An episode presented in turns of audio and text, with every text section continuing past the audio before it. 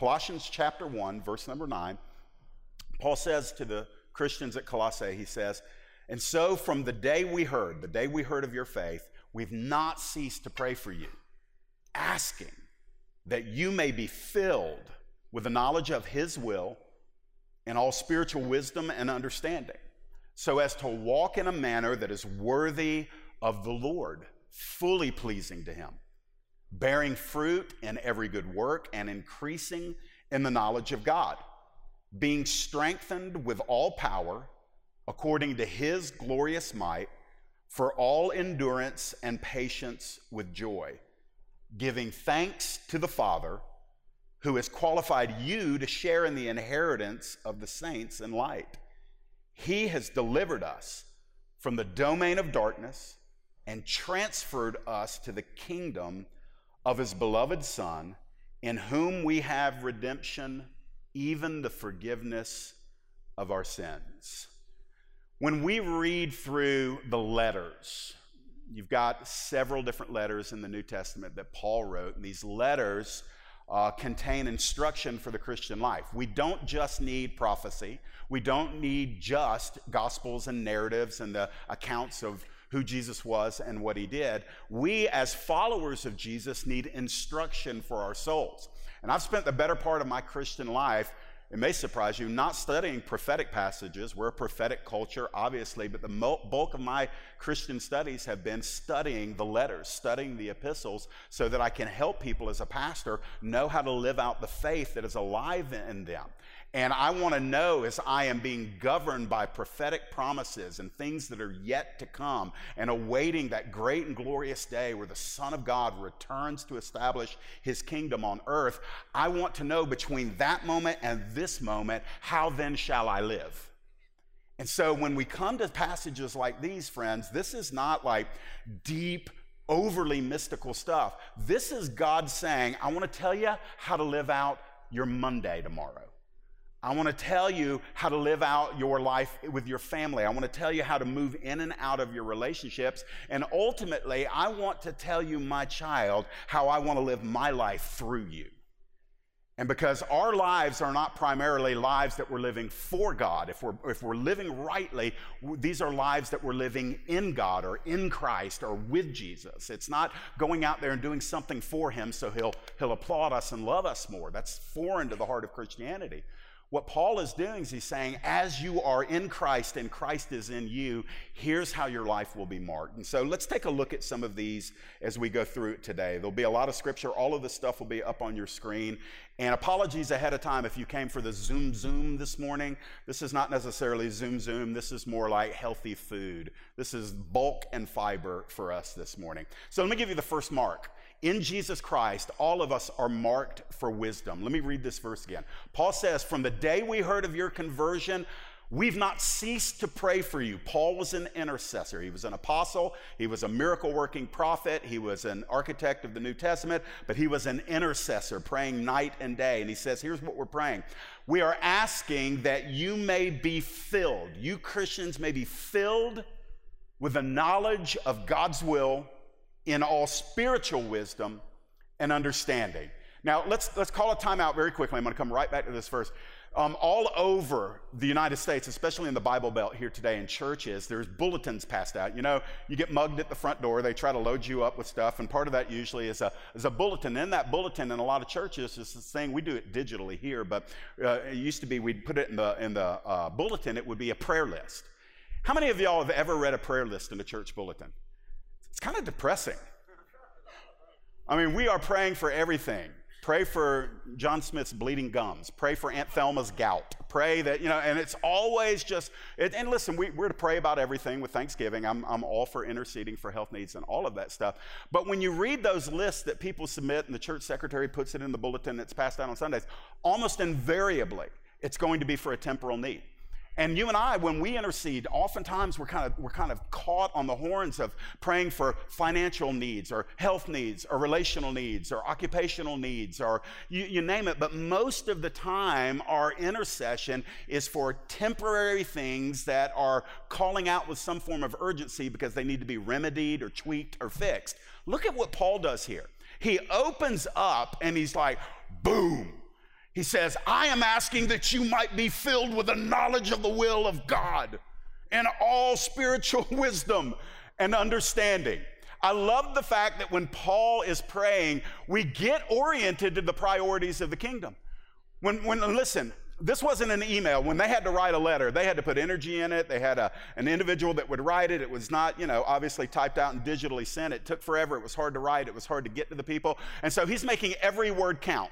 He's not wasting any time, and he gets right to the heart of the matter. He says, I want you to know what God's will is for your life. And notice this he didn't want them dabbling in God's will, he didn't want them taking little sample size bites of God's will. He says, I want you to be filled with it. I want you to be filled with the knowledge of what God's desire is for you. A lot of people may not know what does the will of God encompass. Listen, I think the will of God is, in, in this instance, is knowing who God is, knowing how God is, knowing what God offers you, and knowing what God requires of you knowing who He is, knowing how He is, knowing what He offers you, and knowing what He requires of you. And all of that can embody who God is, um, excuse me, what God's will is for the individual Christian's life. But He also adds this it will be connected to spiritual wisdom.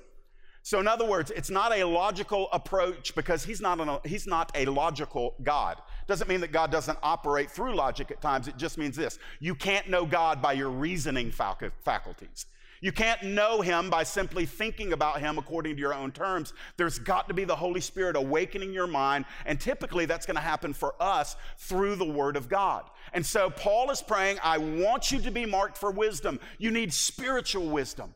Not the wisdom of the world, not temporal wisdom, not wisdom that is rooted in, in momentary gains that are with you one moment and lost the next moment that we are to be filled with a knowledge of God's will, that we can live in an understanding. Literally, Paul's praying that they would begin to see their lives through the lens of the gospel, that their hearts would begin to feel what God's heart feels, that their, their wills would start to align with the will of the Father.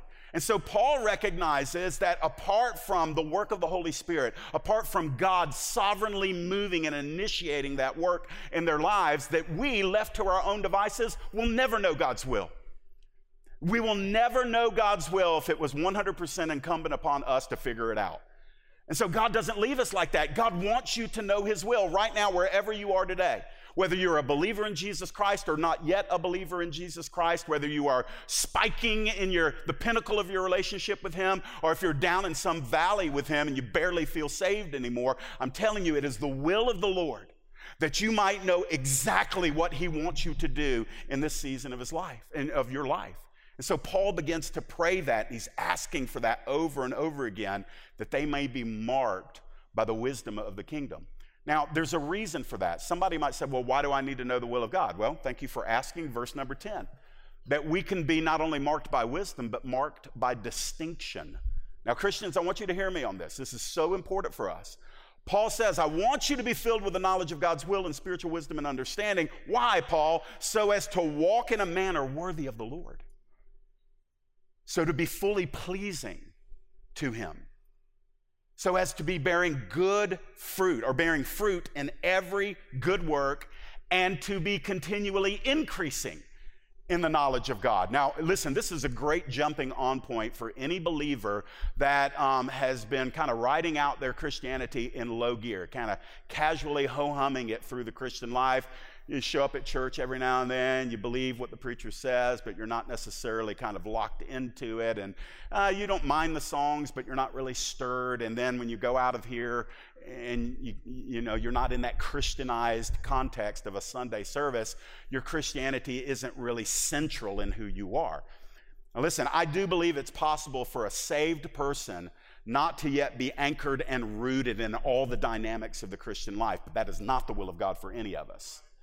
And so Paul says, The reason why I want you to know God's will, the reason why I want you to grow in spiritual wisdom, the reason why I want you to have deeper understanding is so that your life is lived out in a manner that is worthy of the one who saved you. It's pretty intense, man, because I know this is kind of unpopular in our day, but you may not know this. I don't really care if I'm popular. I just, it doesn't matter to me. Um, I, I, I know this. I, I want us to be iron sharpening iron. When iron hits iron, some sparks will fly from time to time. And so, from time to time, we've got to bring these sharp edges of truth into play on our Christian lives. And what Paul is saying here is this that those of us that have been redeemed, those of us that have said yes to the offer of salvation through Jesus Christ, those of us that have believed that his death on the cross paid for our sins completely, and that he rose up from the grave three days after he was laid dead in that grave. Those of us that believe his life and victory over the grave is our hope for victory over the grave. Paul says, if you have believed that, and you have received Christ as the Lord of your life, then here's, here's the will of God. Live the rest of your days out in a way that honors Him and pleases Him. Um, we have left off a lot of the gospel, have we not, down here in Bible Belt, southeastern USA? We have turned the gospel into pray and ask Jesus into your heart, and you'll go to heaven when you die, and that's it. And that is such a false gospel, such a terrible presentation of biblical truth. And what we've done is we've gotten people to repeat an empty prayer and they've got confidence in the prayer, but no consecration under the Lord. And so what Paul is saying is no, listen, I'm praying that you'll know the will of God. And as you know the will of God, you'll be moving in spiritual wisdom, moving in spiritual understanding. And as you do that, what's going to happen is your life is going to live, be lived out in a way that is worthy of the Lord just lets us know there's a way that a Christian can live that is worthy of the Lord, and there's a way that a Christian can live that's unworthy of the Lord. And Paul wants us to be able to discern which, which group am I in. And then he, I mean, if, if any of us think we have made it, we have arrived at, Paul says, fully pleasing to him. Pleasing to him, I, I, I could, you know, occasionally give myself a free pass. Like, yeah, I did that today. I pleased him. I got that today. But Paul throws in that little qualifier fully pleasing unto the Lord. Now, that's not a religious, legalistic shackle that's supposed to weigh me down. Oh no, am I pleasing God? Am I pleasing God? That's not what the intent is. It's actually supposed to be wings, not chains. It's supposed to set you the ability to soar, saying, I can actually live in a way that brings pleasure to the heart of the Father. I can actually live in a way discerning His will and growing in understanding and living in spiritual wisdom that actually brings pleasure to the God who sits upon the throne. And the result is that it will bring forth fruit. It brings forth kingdom results, kingdom produce as I engage in a lifestyle of, of any good work that the Lord assigns to me. Now, let's, let's get this straight. We are not saved by our works, but I'm going to throw you this one out there. Neither are we saved in the absence of works. You see, it's not that our works save us, but our works validate that we're saved. And so, apart from works, there is no reasonable justification for us to say, Yes, I know I'm saved. Because there, if there is an inflow of the Spirit, there's going to be an outflow of the Spirit from our lives. And so, when Paul is saying this, that we can literally live fruitful lives that please the Lord, and we're growing and increasing in, the, in the, uh, the wisdom and the understanding of the kingdom, then he gives us the greatest I think the greatest treasure of all in verse number 10, he says it leads to an increase in the knowledge of God. So you know him today, but you can know him more tomorrow. And after tomorrow, oh, there's the next day and the next day. Listen, here's the beautiful invitation. It has to come at some point to reality in our lives that the greatest magnet on our soul is that we might know this one who loves us who chose us, who has saved us and cleansed us and brought us to himself. We sang earlier that we're not orphans. We've been adopted into the family of God. And this one that loves us says, I want you to know me. And we never tap out that knowledge. This can blow your mind a little bit. When we exit this earth and we enter into the eternal realm, where there is no time, there is no space, there, there is a completely different um, immeasurable dynamic to the eternal stay. The glories of heaven, if you could export a time measure to heaven, in a billion years of knowing God intimately every second of every hour, every moment that you're in glory, of knowing and increasing in the knowledge of Him, in a billion years of growing in knowledge of Him, you still wouldn't have broken the surface. And we're not to wait until we get there to begin to say, Oh, I want to know him. I want to know him. He's given us the word. We can't even really tap out the written word in knowing him, much less the experiential knowledge that we have of him. And so, friends, uh, when I read this, and I think Paul's praying it for them, but it's in the Bible, it's being prayed over us to increase in the knowledge of God. Don't you want to know Him more? The more we know Him, the more deeply we love Him. Because the more you know Him, you're going to realize how mind blowing it is that He ever loved you. Come on, y'all. I know it's early, but y'all are like, what else you got, man? Well, matter of fact, that's going to come up in the next couple verses, so I won't hit it here. So let, let me go down to this third mark marked for victory. So we're talking about being marked for wisdom. We're being talk about being um, being marked by distinction, living in a way that is distinct from the world, fully pleasing unto the Lord, and marked for victory. Let, being strengthened with all power according to His glorious might for all endurance and patience with joy. Strengthened, power, might, endurance, patience, joy. This is how Paul was praying for the Christians at Colossae. He says, as you're growing in wisdom and spiritual understanding, as you're increasing in the knowledge of God, as you're living a life that is fully pleasing unto Him, as it is worthy of His holy and glorious name, as you're doing that, I'm praying that you might be a people who are marked by victory. Now, this is the thing that I want our generation to reacquaint itself with. Because I think, in part, because we live in such a comfortable culture. We are prosperous. We are, at least at this point, safe. There's no grave threats that are coming at us constantly. As believers in Jesus Christ, you showed up here today, didn't have to hide where you were going, got to bring a Bible with you if you wanted to, showed up with no fear of legal uh, persecution. It's easy to be a Christian in the United States of America, but it wasn't easy for the Christians at Colossae to live out their lives. And so Paul had to pray these things. These weren't luxuries, these were necessities. They needed to be strengthened with all power. And what's amazing is, I don't want to bore you with a Greek study, but the verb tenses here are indicated, uh, are indicating that we are, we presently have that strength, and we are operating, we are being strengthened with all power, all necessary power that is required for you to live the life that God has assigned to you.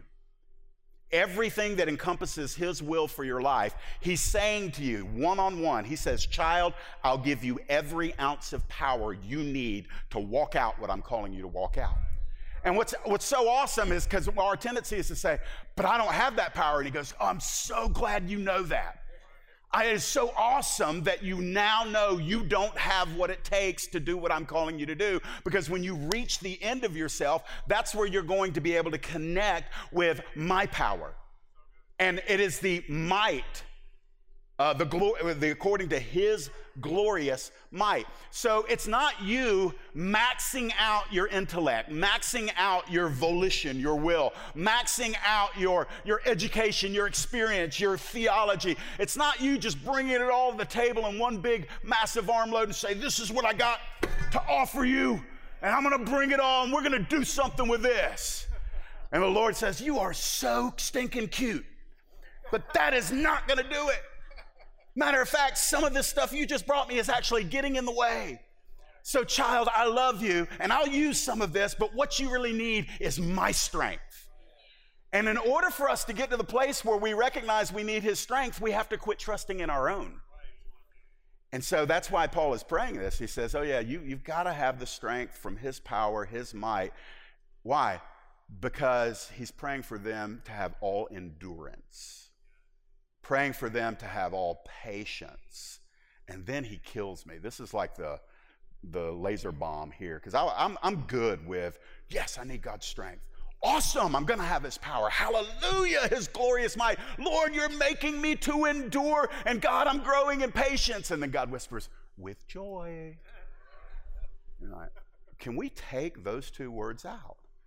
Because it's hard for a lot of us uh, to to be able to connect the battles in life with the offer to be operating in constant joy. It is so challenging, and yet it is the will of God for Jeff Lyle and for everybody that's listening to him right now. Um, when he talks about endurance, I want you to hear me on this. This will be more and more important the closer we get to the end of the age.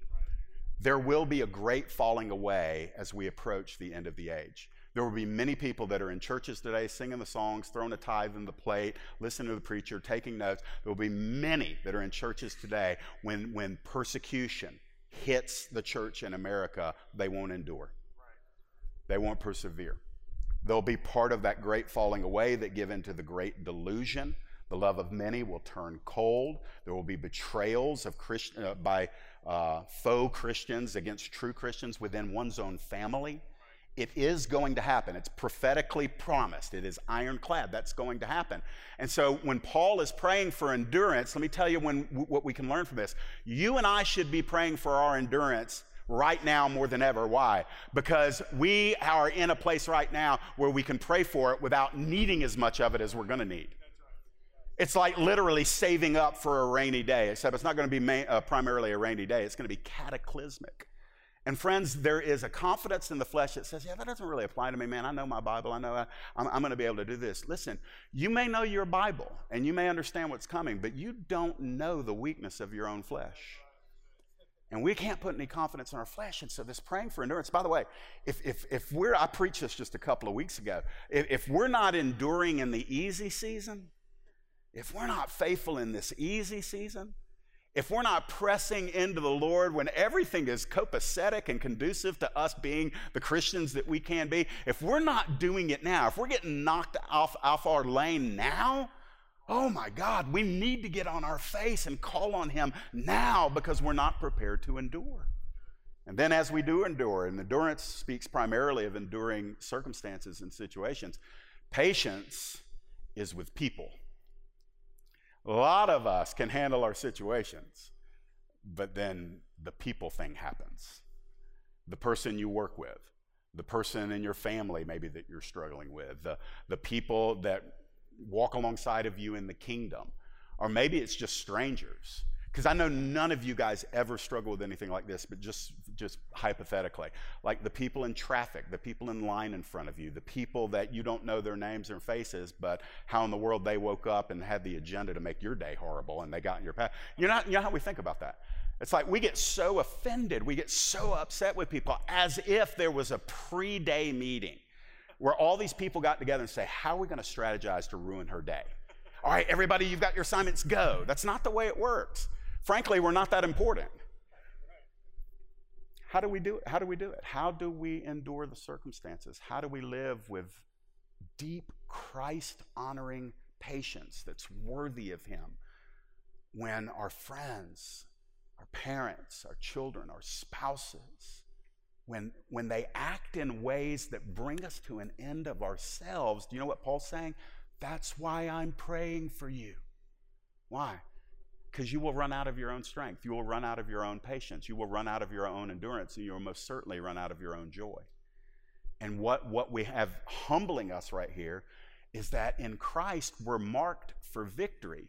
But victory can't be victory unless it is in the context of opposition.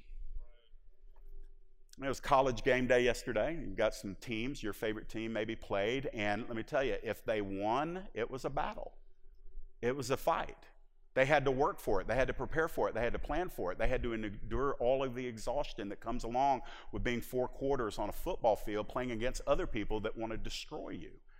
And we need to import that metaphor into the Christian life and recognize victory is not the absence of conflict. Victory can't exist except for the conflict. And we're, we're, we're so prone to think, oh, I don't have victory. We're, we're, we're looking for this utopian oasis where we can pull up on the shore you know, they're going to put a lei around our neck. They're going to be doing the little hula thing, and every, they're just celebrating us because, after all, we're us. And, and that's, not, that's not realistic. That's not life. That's not victory. That's, that's, um, that's evasion. That's avoiding the fight. That's living in a, um, a fantasy land. And what Paul is saying here is no, as Christian, Christians, we are strangers and foreigners in this world, and we have the hostility of the culture. We have all the temptations within our own flesh. And then we have an aggressive host of demonic agents that want to steal, kill, and destroy. And that's all they've got to do is their job description. And so Paul's saying, I've got you covered. More important than Paul praying for the church at Colossae, let's remember, you and I, that we have one sitting at the right hand of God who ever lives to make intercession for us. I don't understand how all of that works, and I don't have to, but I do believe it that the Son of God right now is interceding to the Father for you. For you that are not yet followers of Jesus, the Son of God is petitioning the Father that you might experience His mercy today, His grace today, and His forgiveness today. The Son of God is praying for those of you that don't know Jesus that, that all of the illusions of the angry God who wants to crush you and ruin your life and bring you into religious misery, Jesus is praying, Father, move that out of their minds and show them who you are, how you are, what you offer, and what you require. And as that begins to happen, there's something that awakens in the heart. Jesus is not only interceding, not willing that any should perish, but that all should come to repentance. He's not only interceding for the lost, but he's inter- interceding for the saved. That we might be strengthened today, that you can walk out of here strengthened in your spirit with a greater measure of endurance and patience and joy than when you walked in. But, friends, here's the thing we have to, we have to say yes to that. We have to lay down our own wills in order to walk in the will of God. We have to take what we know about him through his word and through revelation and through the ministry of the Holy Spirit. We have to take that and we have to say, Your will is greater than mine. Your will covers all of the questions. My will only co- covers the questions that I think I know right now. And so we, we humble ourselves and we enter into it. Let me give you this uh, fifth mark. Y'all still with me? Um, marked excuse me, the fourth mark, marked by gratitude.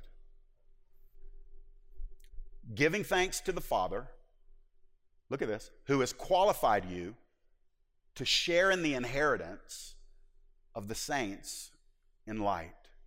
Paul mentions the foundation right here for, for all of our gratitude as followers of Jesus. What is the foundational thing that keeps us anchored in a life and a lifestyle of gratitude, it is this the salvation that we have received from Him that makes us eternal citizens in God's kingdom. I, I know that it is so common for believers to get saved, kind of run off those fumes for a short time, and then devote themselves to quote unquote real life, and they forget the glories of what it means to be saved. It is so easy, especially those of us that are, are, are, committed and moving in and out regularly of Christian context and ministry and circles like it's so easy to take your salvation for granted. It's so easy to forget how gloriously good it is that you are fully pardoned by the most holy judge and authority that has ever existed and ever will exist, and that he looked on you and, and declared not that you were innocent, but declared that he would not hold you guilty. And there is a difference because there's not a single person that's going to be in heaven that was is there because they were innocent. It's it's that we were guilty, but we were pardoned. That our penalty was paid. Now I'm just going to ask you, and it's a theoretical question. You don't need to answer, but I hope you'll consider it. Um, when was has it, has it happened recently that you just got still and quiet and slow in the midst of all the junk that's not right in your life and just said, God, I'm going to be determined today to reconnect with the fact that my name is written in heaven's roster roll. That, Lord, I am saved. My name is in the Lamb's book of life. Paul says here that God, we, we give thanks to him because he's the one that qualified us for the inheritance of the saints in light. Can, can, we just hit grace here for a minute? There's no strutting in the kingdom. No strutting. There ain't, no, nobody's bowed up in heaven. Nobody's walking up in heaven saying, hey, I didn't think you'd be here. That's not the way it operates. L- listen, um, I, I, praise God for those of you that never got off into sin. I wish that was my testimony, man. I, I wish that I had gotten saved early on, but I had a terrible life. So it's easy for me to know I didn't qualify on my own. But I'm also going to tell you this I don't just need to know that at the moment of salvation, I need to remember that all of my days. That I don't qualify, that I don't earn it, that I couldn't help him out. I didn't meet him halfway. God didn't get it started, and now I'll take it from there. I tell you, He made you qualified. Now, the, the doctrines of grace are far beyond our ability to fully fathom, but we need to honor God by believing them. That when it says you were chosen in Christ before the foundation of the world, don't try to figure it out. Just get on your face before God and say, Hallelujah, thank you. When, when, when we recognize that it is the grace of God, not only did, did we not qualify, we were disqualified to be in His presence. It's not that we didn't have merit, we had demerit. And there was nothing we could do to save ourselves. God only saves sinners. That's all He does.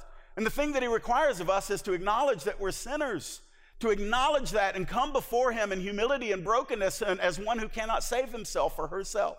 And to acknowledge, God, on my own, I'm the one who ruined it. But you, Lord, you say that you will take what is broken and shattered and dead and ruined, and you will put it together and bring life to it.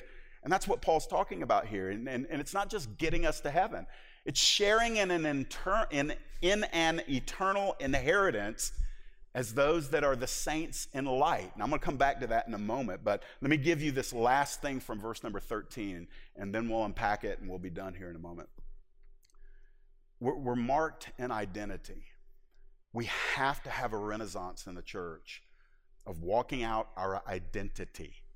And the only way that we're going to be able to walk out our identity is to know what does the Bible say about that identity. And here Paul is praying their identity over them. He's saying for all Christians, God has delivered us from the domain of darkness and transferred us to the kingdom of his beloved son, Jesus, in whom in Jesus we have redemption and the forgiveness of sins. I'm going to do something I normally don't do on Sunday mornings.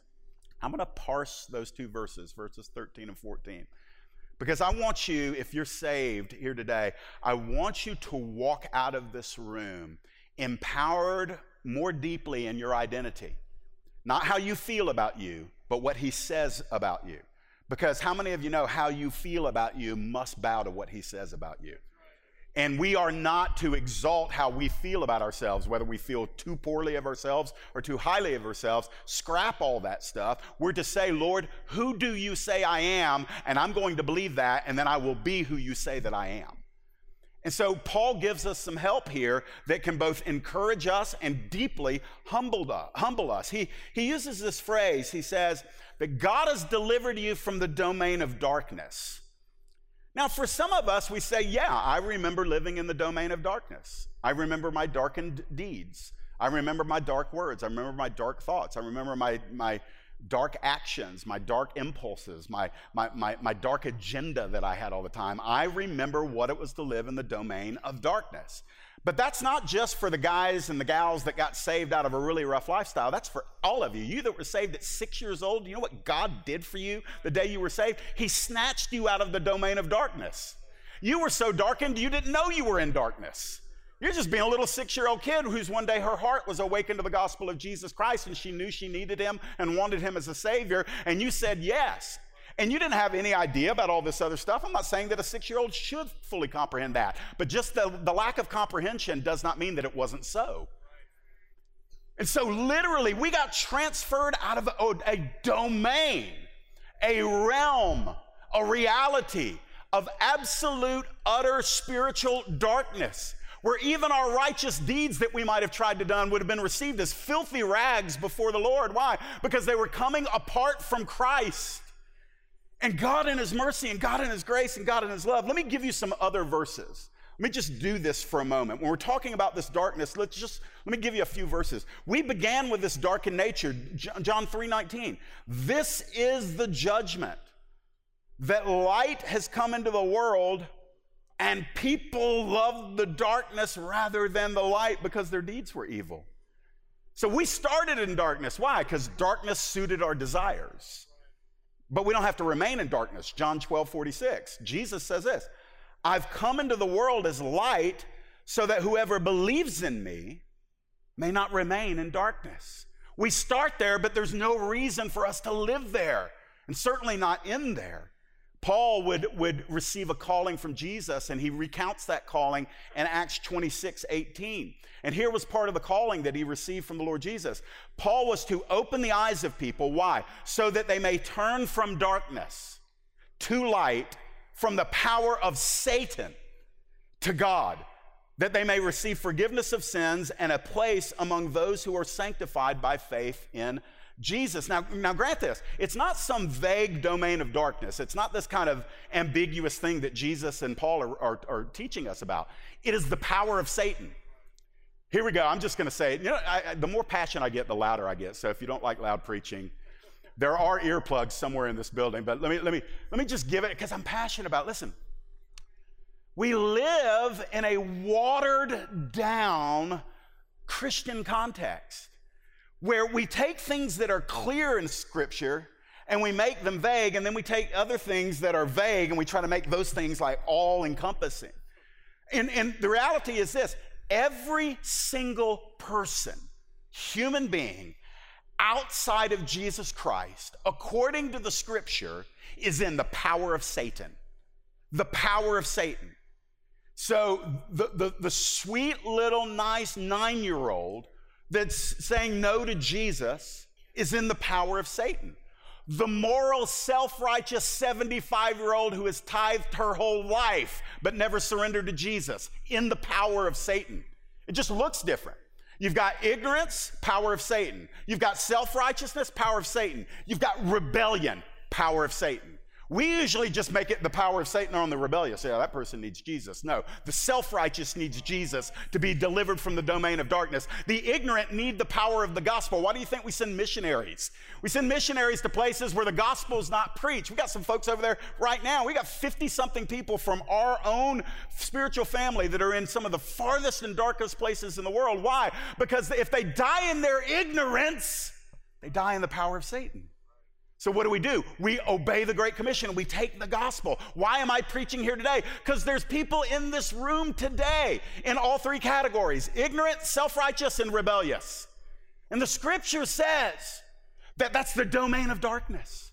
But Jesus says you don't have to stay there because I'm the light and I bring myself to you. And then Paul says this for those of us that have been delivered from darkness in Ephesians 5 8, he says, One time you were darkness.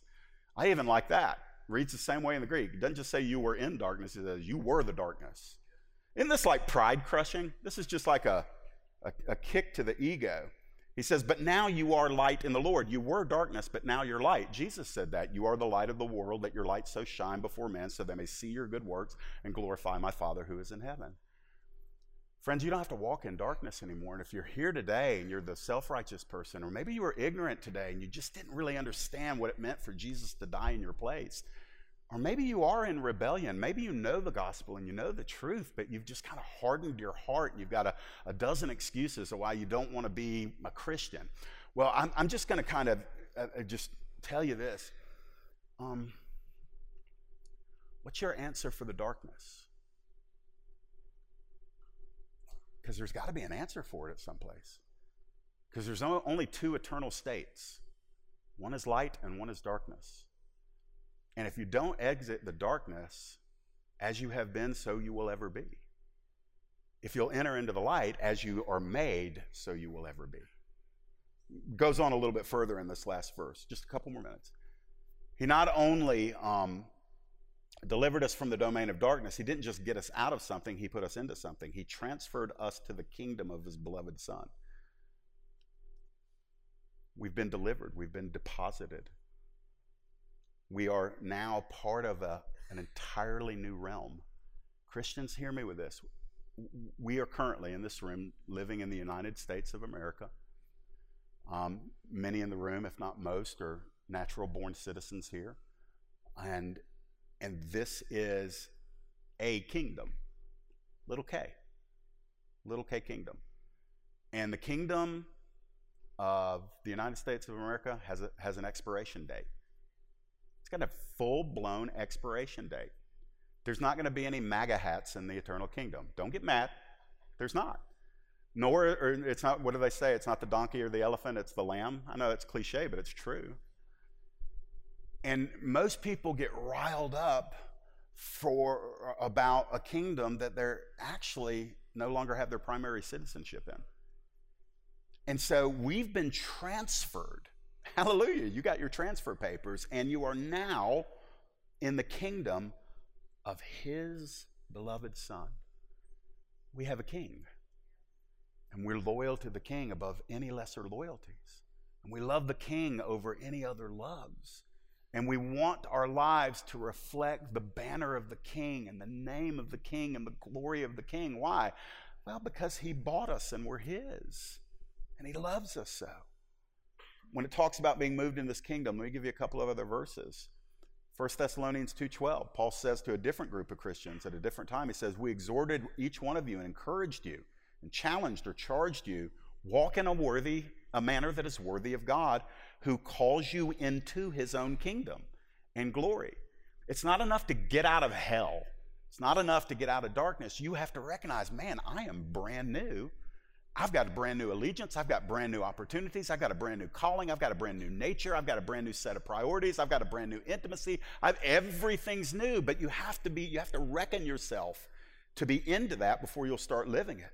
It's, it's also God's power in this kingdom. Listen to what happened to us. I know some of the stuff is elementary, but I'm intentionally just kind of saturating us with Bible this morning.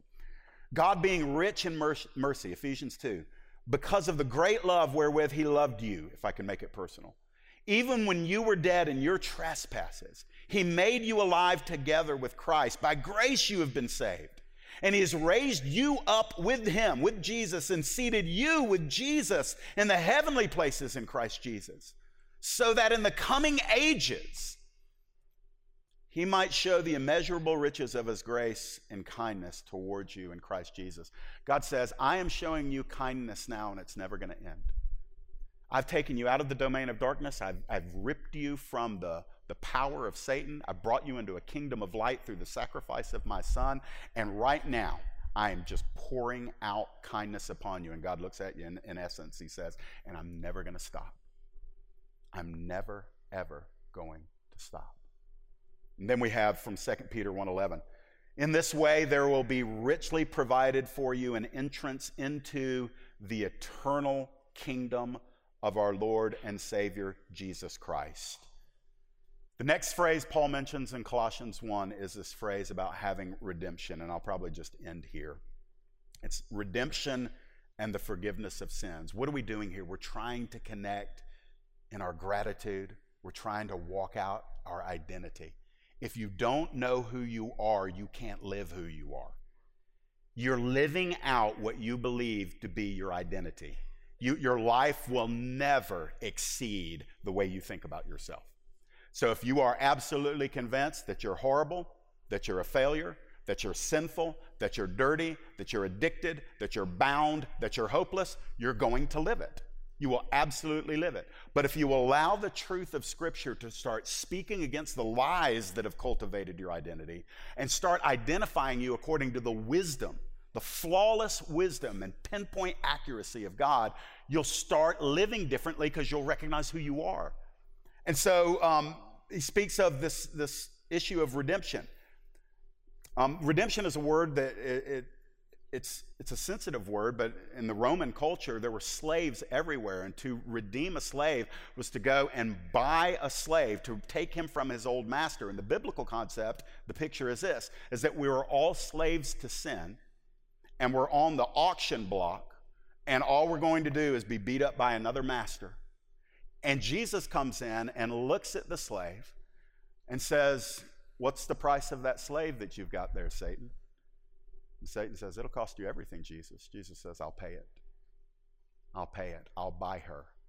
I'll buy him.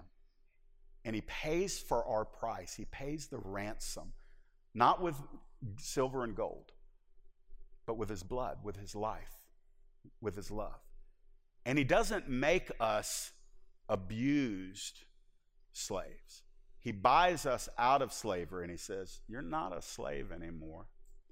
You're my son. You're my daughter. That's what the Father says. So he redeems us. He buys us out of slavery and brings us into a family. Here's a couple of other verses that'll help us with that. Ephesians 1 7, it says, In Christ we have redemption through his blood, the forgiveness of our trespasses, according to the riches of his grace. In 1 Peter chapter 1, verses 18 and 19, knowing that you were ransomed, that's that same word, redeemed, from the feudal ways inherited from your forefathers, not with perishable things like gold or silver, but with the precious blood of Christ. That's the value he set upon you, not because you deserved it don't, don't walk out bowed up and proud, but because he loves whom he loves. He loves whom he loves, and he says, I love her.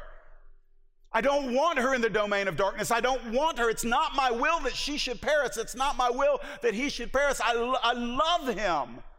And so I will pay the price to buy him out of the slave market of sin. I will pay what is required to redeem them. And the price was his own life, his own blood that he laid down so he could glorify the Father, show himself to be the Savior, and to have you as his own for all of eternity. I can't explain it, but man, I'm glad I believe it. And it's all through the forgiveness of sins. There's only one thing that puts distance between us and, and the Lord.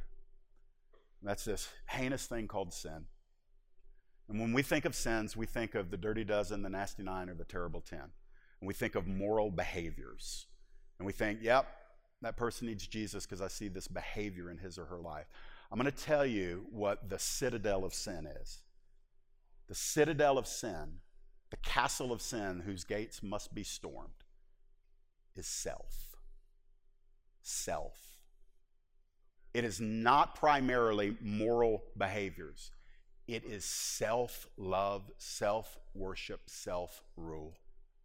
And what Jesus does is he comes in, and he says, I will deal with your moral behaviors.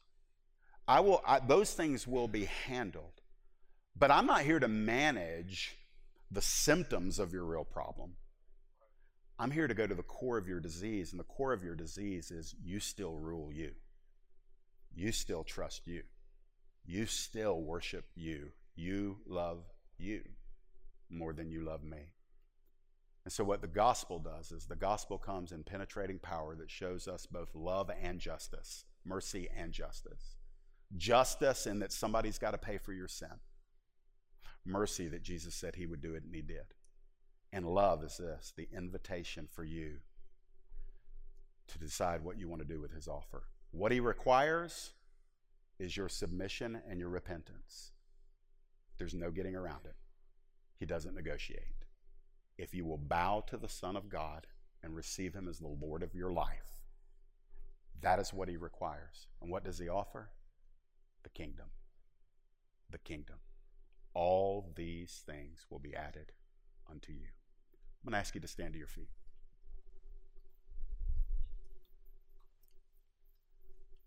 I rarely do this on Sundays, but I'd be a fool not to do it today.